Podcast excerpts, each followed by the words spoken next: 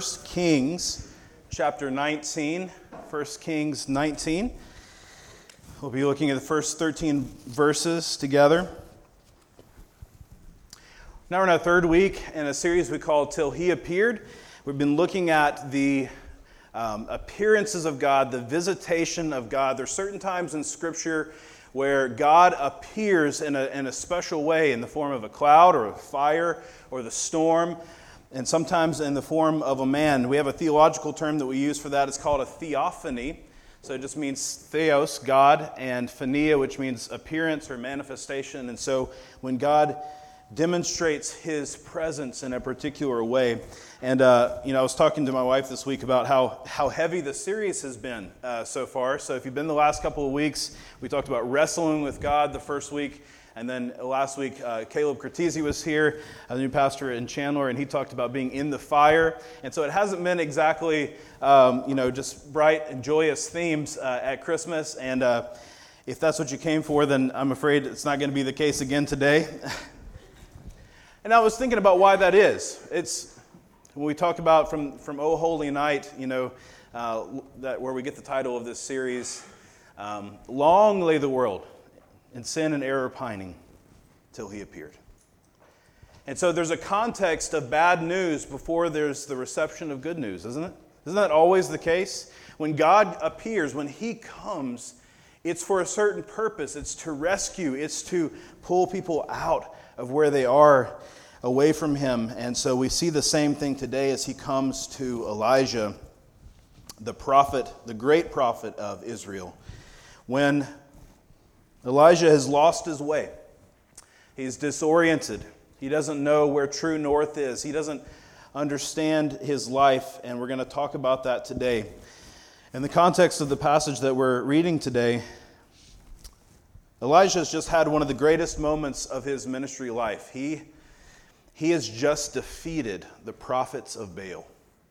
So, if you remember the story, just the chapter before this, Elijah uh, calls out the prophets of Baal. That's a false god in the Old Testament that many people were following after. And there was these prophets that served him. And at the time, King Ahab and, and Queen Jezebel had just a firm grip of power. And, and they, they also followed these other gods. And Elijah challenges them to a duel, these prophets. And he sets up altars, and who, it's, it's whoever's going to receive fire from heaven. That's the true God. And so the prophets of Baal go first and they, they dance and they sing to Baal, and Baal is silent. He doesn't answer. But then, with one prayer, even though Elijah has covered the, the, the sacrifice with water and done all of these things, he prays once, and fire from heaven comes and ignites, and it's shown that Yahweh, the God of Israel, is the true God. And so he's just had this amazing moment. Now all the prophets of Baal have been killed, and it seems like things are, are turning in Israel towards the Lord. And then Jezebel says, No, I'm going to kill you, Elijah. And all of it kind of comes tumbling down. And this is where we find Elijah on the run after one of the greatest ministry moments of his life. Chapter 19, verse 1, this is the story as it picks up. Ahab told Jezebel all that Elijah had done and how he had killed all the prophets with the sword.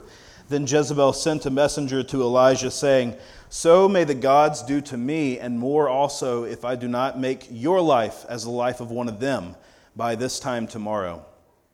Then he was afraid, and he arose and ran for his life and came to Beersheba, which belongs to Judah, and left his servant there. But he himself went a day's journey into the wilderness and came and sat under a broom tree. And he asked that he might die, saying, Is enough. Now, O Lord, take my life for I am no better than my fathers. And he lay down and slept under a broom tree. And behold, an angel touched him and said to him, Arise and eat. And he looked, and behold, there was at his head a cake baked on hot stones and a jar of water. And he ate and drank and lay down again. And the angel of the Lord came a second time and touched him and said, Arise and eat, for the journey is too great for you. And he arose and ate and drank and went in the strength of that food 40 days and 40 nights to Horeb, the mount of God. There he came to a cave and lodged in it, and behold, the word of the Lord came to him, and he said to him, What are you doing here, Elijah? He said, I have been very jealous for the Lord, the God of hosts. For the people of Israel have forsaken your covenant, thrown down your altars, and killed your prophets with the sword. And I, even I only, am left, and they seek my life to take it away. And he said, Go out and stand on the mount before the Lord. And behold, the Lord passed by, and a great and strong wind tore the mountains and broke in pieces the rocks before the Lord. But the Lord was not in the wind. And after the wind, an earthquake, but the Lord was not in the earthquake. And after the earthquake, a fire, but the Lord was not in the fire. And after the fire, the sound of a low whisper. And when Elijah heard it, he wrapped his face in his cloak and went out and stood at the entrance of the cave. And behold, there came a voice to him and said, What are you doing here, Elijah? This is the word of the Lord. We were talking at our uh, gospel community a few weeks ago uh, around a table about how hard it is for children, young people, to grasp the idea of, of directions. Um, north, south, east, and west. I'm talking about cardinal directions. And maybe some of you are thinking, hard for kids. Like, I, I still can't, you know, I still can't get my mind around it. Um, but it's just so hard, you know, when you're first learning how to tell directions. And I t- told this story about in first grade when we were learning about the cardinal directions. Um, I, I was so confident and so confidently wrong about the way that it worked. so I remember very confidently believing that whatever direction I was facing was north.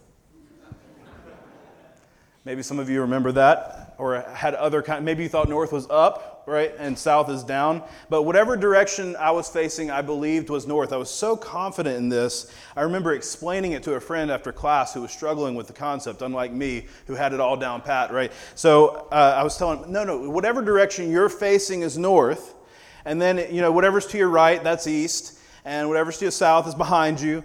And whatever is west is to your left. I was so confident. And then my friend, my best friend at the time, Daniel Gilmer, he was standing to my side and he said, Wait a second. if, if north is always in front of you, he's like, we're not facing the same way. He said, So how can both of us be facing north? you know, mind blown. But I, I couldn't, like, I couldn't admit that, right? I had to keep going in the confident, like, oh, I don't know how that all works out. But you know, this is the way it is. But I was left with uncertainty about it, even though I continued on in my confidence. And I believe that there's that combination of external confidence and internal confusion when it comes to what is true north, when it comes to the truth, and it comes to our political and religious and cultural landscape I think there's lots of people, there's no shortage of people who would say, This is true north. This is the direction that you should live your life. This is the way it is. This is the truth. This is the diet that you should have. This is the way you should raise your kids. This is how you maintain health. And this is it. This is how you can be happy. There's a lot of confidence in that. And then others say, oh, no, no. That, that doesn't work for me. And so you should actually do it like this. And then others say, you know what? Both of those people are wrong. What you have to do is you have to find whatever true north is for you. You have to figure out whatever, whatever direction you're facing is actually true north. Whatever you want to believe or find comfort in or the truth in, that's the best way to live.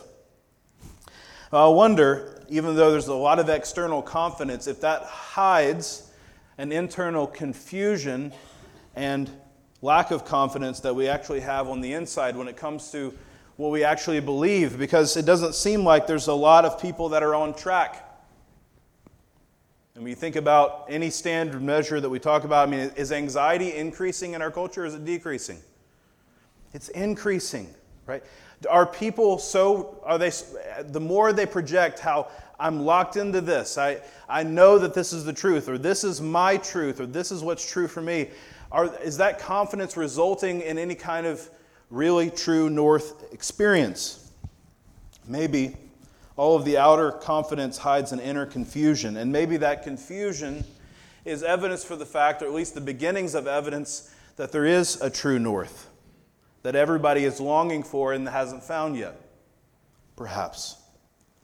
And we have this question of disorientation. We find the prophet Elijah disoriented today. He doesn't know what he wants to do anymore. He doesn't want to live anymore. He's tired. He's exhausted. He doesn't know what he should do with his life. And the, the question that's asked here a couple different times, and the subtle question that's in his mind is, What am I doing here? I mean, that is the question of, of disorientation, right? What am I doing here? You see it in movies all the time when, when maybe somebody's on a journey and they've, they've gone off track and they say, What are we doing here? Or maybe a husband and a wife in a movie are, are fighting with one another and they, and they say something like this What is it that we're doing here by this fighting? What, what do they mean by that? They mean there's a vision for our marriage, there's a vision for who we were supposed to be, and we're off track, we're disoriented. What are we doing here? That's the question that God asked Elijah twice in this passage. What are you doing here?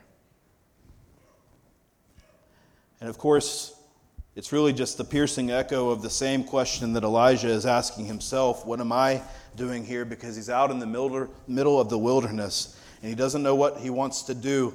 And he's doing all the things that all of us do when we're disoriented and we can't find our way. He's, he's saying things like this Life is a vicious cycle. Look, it's just the same. Your people just do this over and over again. It's meaningless.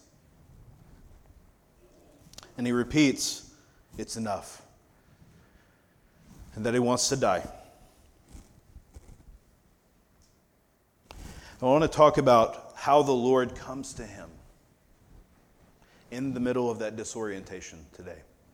And here's the question I want us to ask How can you return when you are spiritually disoriented?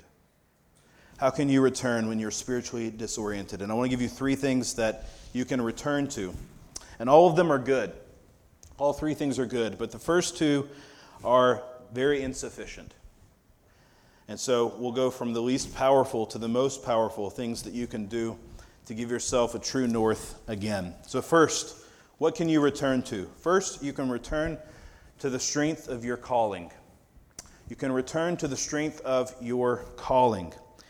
Elijah is wondering about his calling. Look at verse 4. He himself went a day's journey into the wilderness and came and sat down under the broom tree, and he asked that he might die, saying, It's enough now, Lord. Take away my life, for I am no better than my fathers. And look, skip down to verse 9.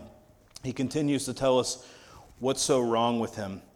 Um, the Lord comes to him and he says, What are you doing here? And in verse 10, he said, I have been very jealous for the Lord, the God of hosts, for the people of Israel have forsaken your covenant, thrown down your altars, and killed your prophets with the sword. And I, even I only am left, and they seek my life to take it away. See, Elijah's calling was to be a, a prophet of Israel. And so, part of what he, why he's so upset right now is he feels like this calling has gone way off track. It's disoriented him. He's no longer doing the things that he was called to do.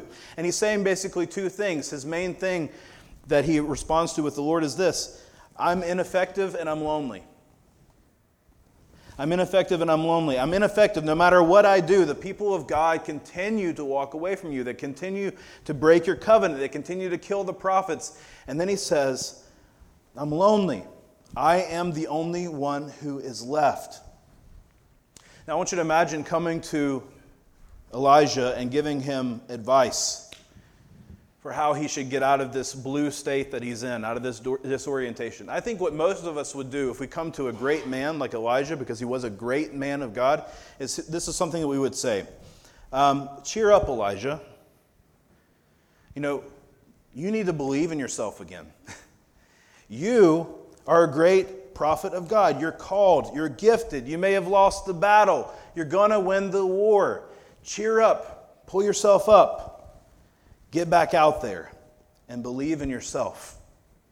Now, I don't think that's actually all bad advice. Like I said, all the things that we can return to are good.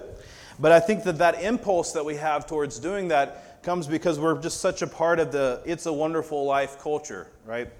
Got to reference that around Christmas time. It's a Wonderful Life. If you've seen that classic movie with Jimmy Stewart, I saw it so many times in my childhood, I had to take a decade off. Um, it was like, like every year, you know, so I haven't seen it in a while. Um, but it's, I've got it basically memorized, so we watched it every year when I was, I was a kid. And uh, if you remember the story, it's, it's just it's an overview of his, of his life. So the story of George Bailey, this great man.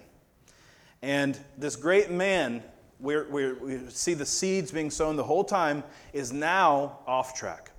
He's totally disoriented. He's given all of his life to serving other people. And so he's, he's, he saved his brother. He was a great war hero. And, and all of these things were told about his story. And then at the end, though, he loses a great sum of money. And, and he is disoriented. And he thinks and he believes that it would be better if he had never been born. And so, what does the Lord in this story do? It sends angel, the angel Clarence to him. And Clarence tells him, Look, I'm going to show you what your life would be like without, what, what life would be like without George Bailey. And then he shows him all the people who would never have lived because he wasn't around to save them. He wasn't around to be the war hero. He wasn't around to save his brother. Shows him what the town would be like as he is the building and loan officer and he supports the community. Now it's just run by big business and it's terrible shows what his wife would be like. I think that was, that's one of the funniest parts. Without your life, your wife would be a spinstress, you know, and, uh, and basically be hopeless. And, and so he gets seen all these things, and then, so he, and, and then he sees how valuable his life is. And that's when he says, I want to live again. At the moment of greatest kind of turmoil, he turns again and he says, I want to live again. Why? What helps him come back to true north? It's realizing his own value. Now, again, you have value this morning. Elijah had great value in the story of, his, of, of the scriptures. And so it's true that you need to believe in yourself. And you need to know your gifts. And you need to see the impact that the Lord has given you to have in this world. Elijah was a great man of God, but his greatness it wasn't enough for this moment. It didn't bring him back to true north. And I doubt very much if any one of us had come to him and said, Hey, just cheer up, that we could have convinced him based solely on the strength of his own calling. I love what the angel says to him when he comes and ministers to him in verse 7. And it's a, it's a phrase that I think we need to internalize. He says, Arise and eat. The journey is too great for you. The journey is too great for you. It's too much. What's amazing is it's always too much. It doesn't matter if you're successful or a failure in whatever your calling is, it's always too much. Why is Elijah upset? He's upset because of his failure and he's upset because of his success. He's upset because of his failure. Verse 4 I am no better than my fathers. He's feeling insufficient, he's feeling ineffective. I wish that I was a better prophet. And so he knows that he has been inadequate in some ways. But that's not really why he's upset. He's upset because of the success that he had that didn't bring about everything all at once. If you zoom out and see what, what just happened, I already described it for us, but he's just won the showdown. He beat the prophets of Baal and they killed the prophets of Baal. Now it seems like all of Baal's followers are going to be running for the hills. Now it seems like the people will actually rise up and embrace Yahweh. Now it seems like Ahab, that evil king, and Jezebel, his evil wife, will now bow the knee. How could they not see the fire from heaven? Come down and see God at work. It was a, a moment of great ministry success, but it led to a lot of hostility in his life because not everything changed at once. Now, he wanted good things. He wanted the glory of God to be on display in Israel. He wanted Israel to return to God. But he had placed God on his timeline and his box. And then he got discouraged because, in the process of good things happening, it was only marginal process, progress. And so here's the real reason why he's upset, and it's the real danger for all of us. He's basically saying this because my calling is over, my life is over. It's a really strong warning to any of us who are in ministry, especially, first of all, those of you who are serving in vocational ministry, maybe you're pastors, maybe you're seminary student, um, maybe you're an elder at this church, maybe you work in the nonprofit world and you, you feed the hungry and you, you, you are a missionary or you run a missions agency or whatever it is that you do.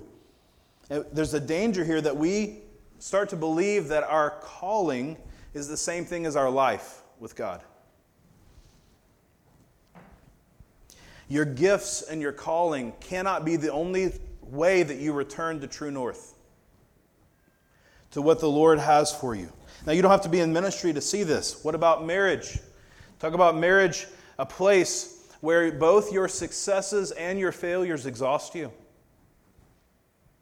Let's say you have a very hard marriage, it's, it's, it's failing in some ways. Is that, is that an energizing thing? No, it takes away energy. It's hard. Let's say your marriage is really successful. Why is it successful? Because you're laying down your life for your spouse. Because you're prioritizing them, because you are lifting them up, because you're deeming them more important than yourself. Is that easy or is that hard? Parenting.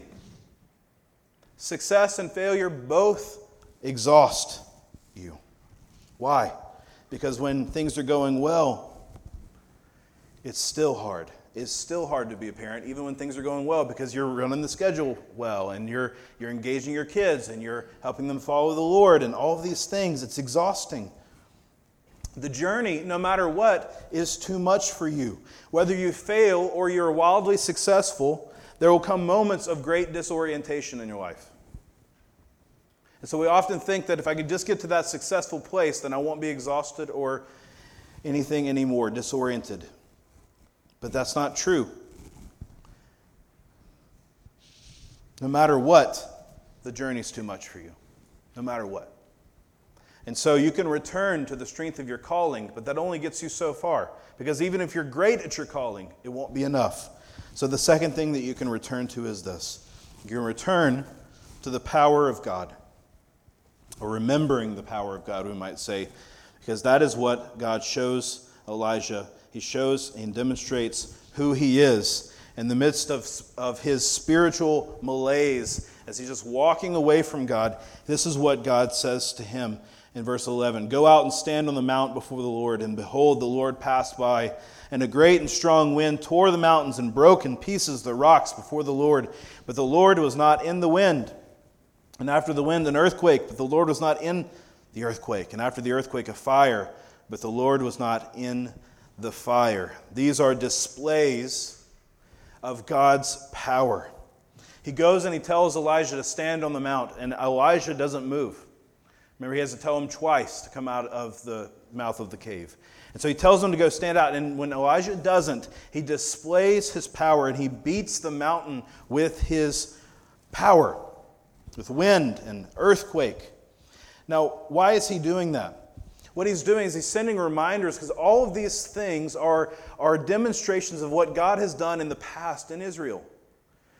I don't think there's a single place in Scripture where we see so many theophanies, those appearances of God, all in one place, because we've already seen the angel of the Lord. But although the Lord has come in the, in the cloud, He has come in the wind, He has come in the earthquake, and all of these things have happened in the story of Scripture. They're all happening at, at Mount Sinai when, when God appears there and he received the law. There's an earthquake at the bottom of the mountain. And so we see this is the way that God has appeared in the past. He's appeared in great power. And what he's doing is he's reminding Elijah look, I know that you want the fire and the wind and the earthquake right now. I know that you want me to go and destroy Ahab and Jezebel. I know that you want me to just establish myself in the fullness of who I am right now. And I'm able to do that, but I'm choosing not to. And I want you to remind you that I'm able to do it. I want you to see it.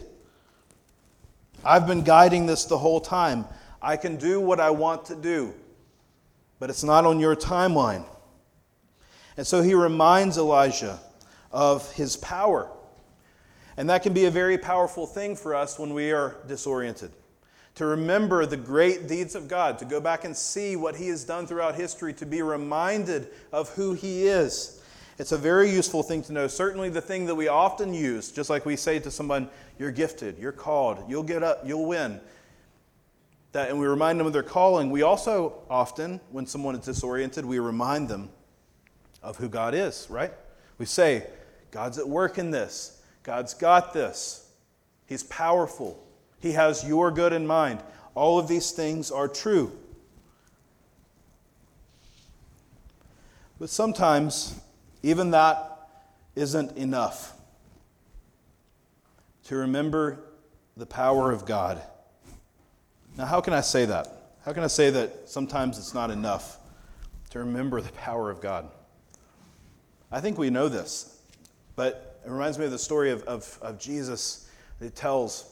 He's talking about the rich man and Lazarus, and we don't have time to unpack what all that story means, and talks about heaven and hell and what all that means there. But basically, at the end of the story that Jesus tells, there's this rich man, and there's Lazarus, the poor man, who waits outside, and, and they're separated into heaven and hell. And the dialogue at the end is the, is the rich man speaking to Abraham.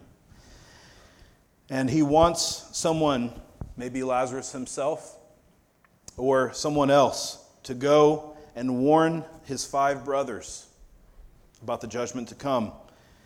And he says, Look, they'll, they'll listen if you send someone, if you send Lazarus. He says, No, Father Abraham, he said to him, if someone from the dead goes to them, they will repent.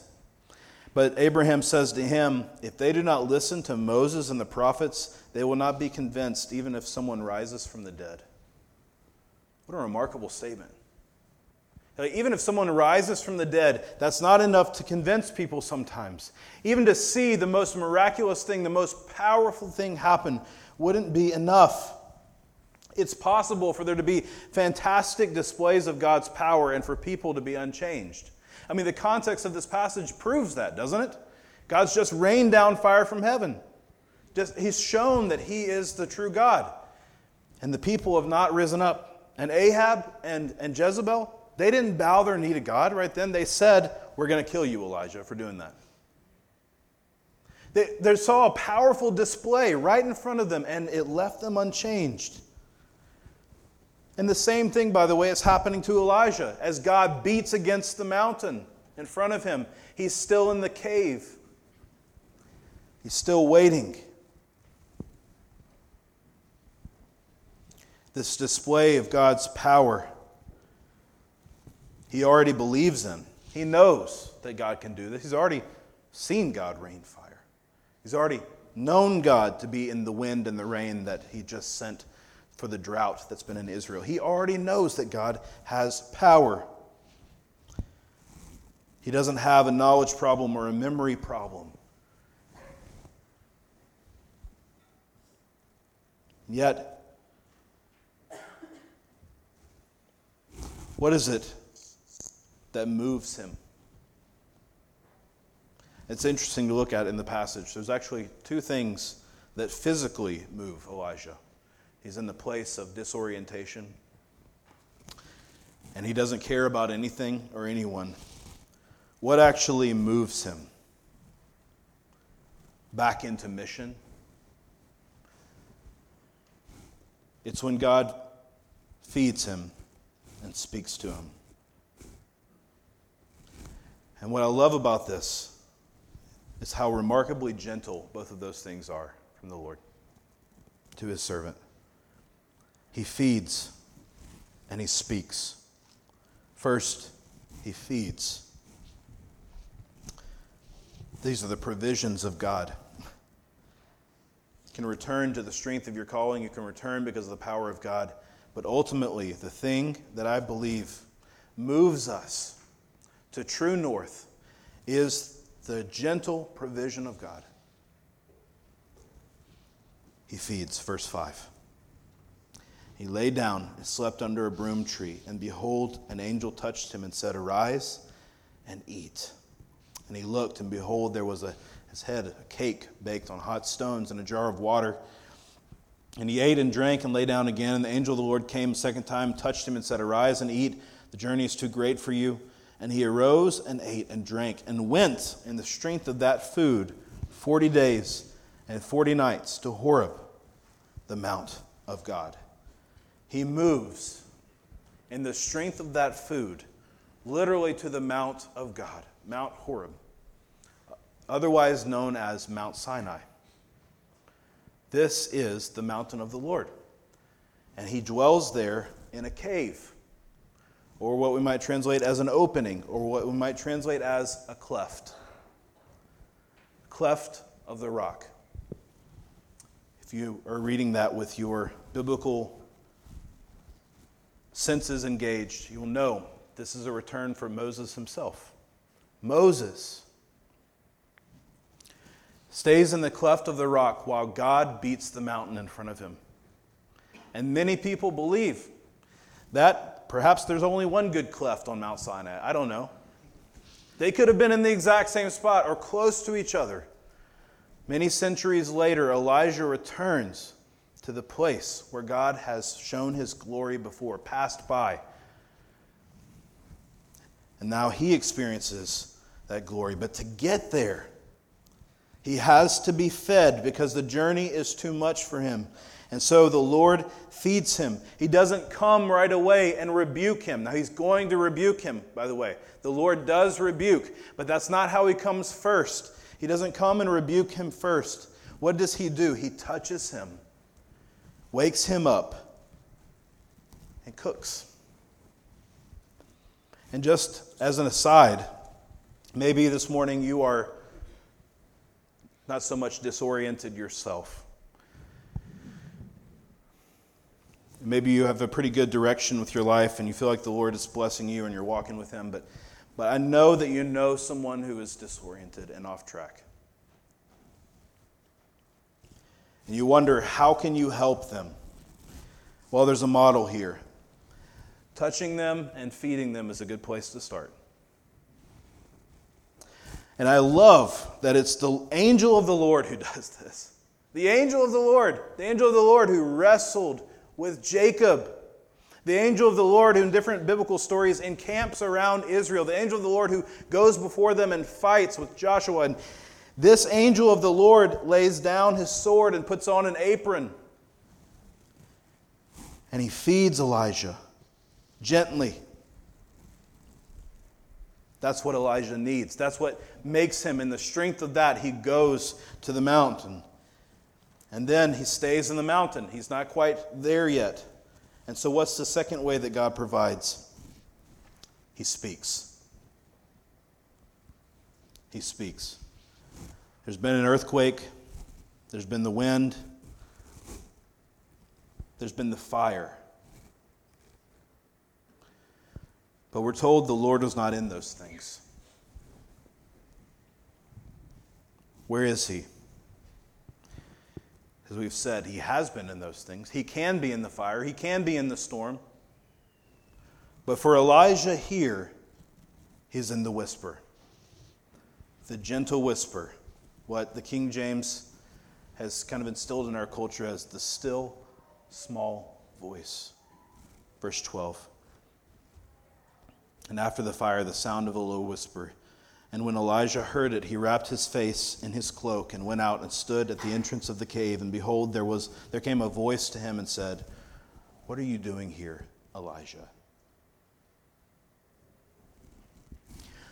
That's the voice. What are you doing here? Why are you so disillusioned? What are you believing about me? What are you believing about yourself? What are you believing about the world that has you where you are? and he speaks to him. And that is when Elijah leaves the cave and wraps the cloak around his face to meet the glory of God. He moves out first in the strength of being fed, and then he moves out with the whisper of God. And the gospel for us this morning, because this is not just a story told about Elijah, it's instructive for us, is that God still speaks. He still speaks in His Word, in the preaching of His Word, in the reading of His Word, in the, the voice of His Word. He still speaks. And as we're going to experience in just a minute, He still feeds. These are still the gentle provisions of God. The things that grip us and move us out ever so slowly and ever so gently out of the disorientation that, that settles over our lives. He still gently pulls us out so that we move towards Him. In the strength of that food, we follow Him. We follow the star. This time of year, we are familiar with that story with the star of wonder, star of light, star with royal beauty bright. It's westward leading, it's still proceeding. It's still proceeding. It's still guiding people back to true north. When we come to the manger, like we do at Christmas time, like the wise men and the shepherds do, still there are men and women who follow after the Lord, who find him and see that he's the one that they should bow to, that they should see as the true God. And he is the voice and the food of God, Jesus Christ. He is the Word, the Word who was with God, who was God, the Word by which the world was created the word that Hebrews tells us that's whose blood speaks a better word than the blood of uh, Abel. His word still speaks to us. He is still the voice, and he is still the food, because his body was the one that was broken, and his blood poured out. And it's food for us who, like Elijah, the journey is too much for us. You can't possibly be facing true north all the time without this guiding principle, without Jesus Christ. And maybe it's the gentle provisions that He gives of His voice still speaking to us and is feeding us at the table. And those things are the things that maybe gently bring us back to the Lord over and over again. And we return to Him, not in our own strength, not in the strength of our calling, not just because God is powerful. Many of us in this room believe that He's powerful and yet don't follow Him day to day. Why? because maybe we're skipping out on the gentle provisions that He's given to us to find Him again. I'm reading this book right now by James K. A. Smith, a philosopher, writer, and, and he, he references the movie Lady Bird. I don't know if you guys have seen the movie Lady Bird. It's a great little film for those who are old enough to see it. Be discerning, parents. But it's this coming of age story. It's this high school girl, and she calls herself Lady Bird. And um, People make fun of her, but she's, that's, that's her identity. I'm Lady Bird. And she's this rebellious teenager. And uh, she struggles with her parents, and her father's kind of disinterested and kind of depressed and out of a job. And the mother, the classic trope, is the overly concerned, overly, you know, involved and wanting too much from her. And so she rebels and she doesn't call herself by her name, she calls herself Lady Bird. And at one point earlier in the movie, um, somebody's asking her, filling out a form, and they say, um, What's your name? And she says, Lady Bird. And they say, Is that your given name? And she said, It's the name I gave myself. Yes, it's my given name. Translation I am true north. I decide what my identity is. I decide what's true and what's good for me. And the thing in this movie is that she wants to escape and she wants to leave the, her hometown in California and she wants to go all the way to the East Coast and she wants a brand new life and she wants to get away from all of the things that have trapped her. And, and so she struggles towards that and she eventually arrives at the new place. And as she's in the new place, she realizes she's also dis- disoriented there. And she, at the end of the movie, calls her mom in this place of disorientation, and she says, Hey, mom, it's Christine. It's the name that you gave me, and it's a good name. And she describes in this phone call all the intersections of her hometown that she missed as she saw she was leaving. And it's like she's saying, I'm remembering all of the things that you did for me. Maybe all those annoying things that you did as you hovered over me.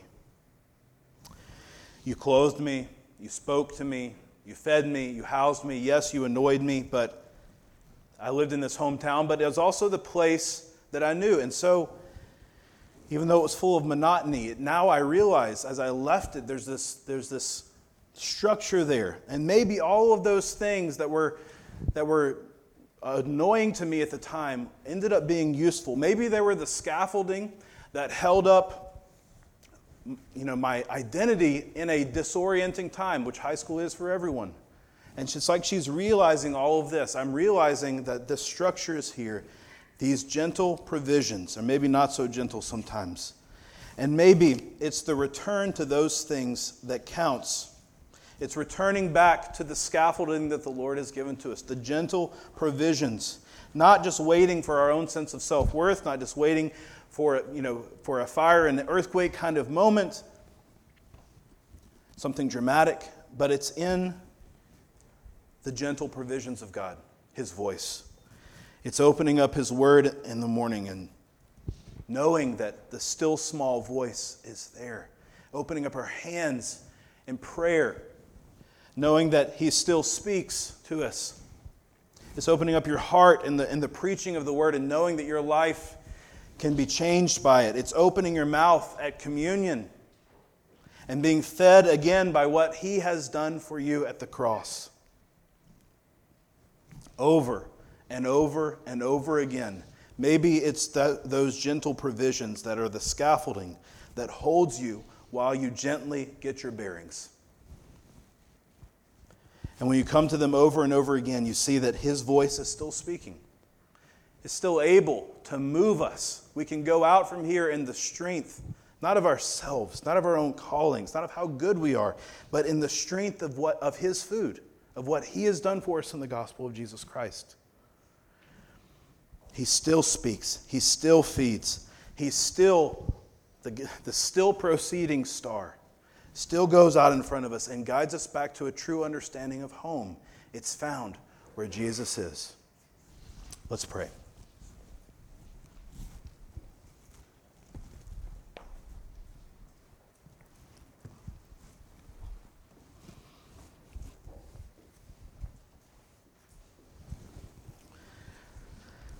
Thank you for your word, Lord, and what it says to us that you quiet us with your love. You rejoice over us with singing. Thank you for those words from Zephaniah. The gentle provision. That many of us may need rebuke this morning is obvious. That some of us have really lost our way is really evident to most of us, but I pray this morning that what would lead us back to you is your gentleness. That you would speak again to us, enliven us to your voice, whether it's the voice of your word or the voice of preaching or the voice of wherever we may find it, Lord. And that we would find again the strength of what you've done for us here at the table as we partake this morning. In Jesus' name, amen.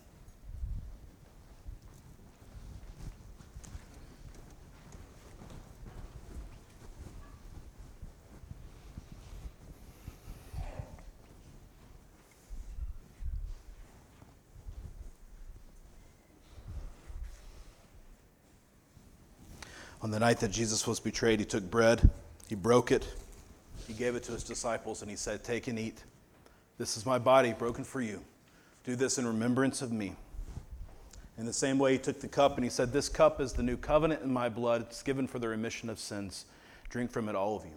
As often as you eat this bread and you drink this cup, you proclaim the Lord's death until he comes again. Those who believe, Jesus still speaks and he still feeds. And it's possible for you to leave this place in the strength of what He has done rather than in yourself. Do you believe that gospel? Do you believe in what Jesus has done?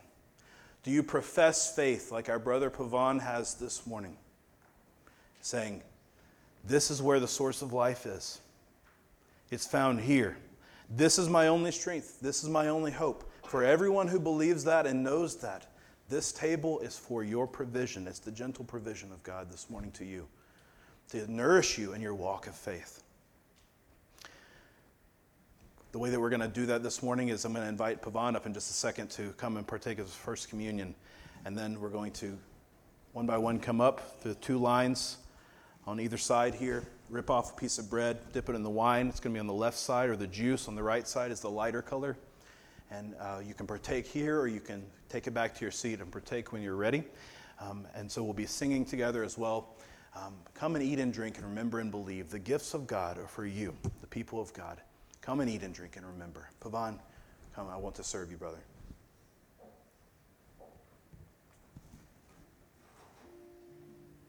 Body of Christ broken for you. Blood of Christ shed for you.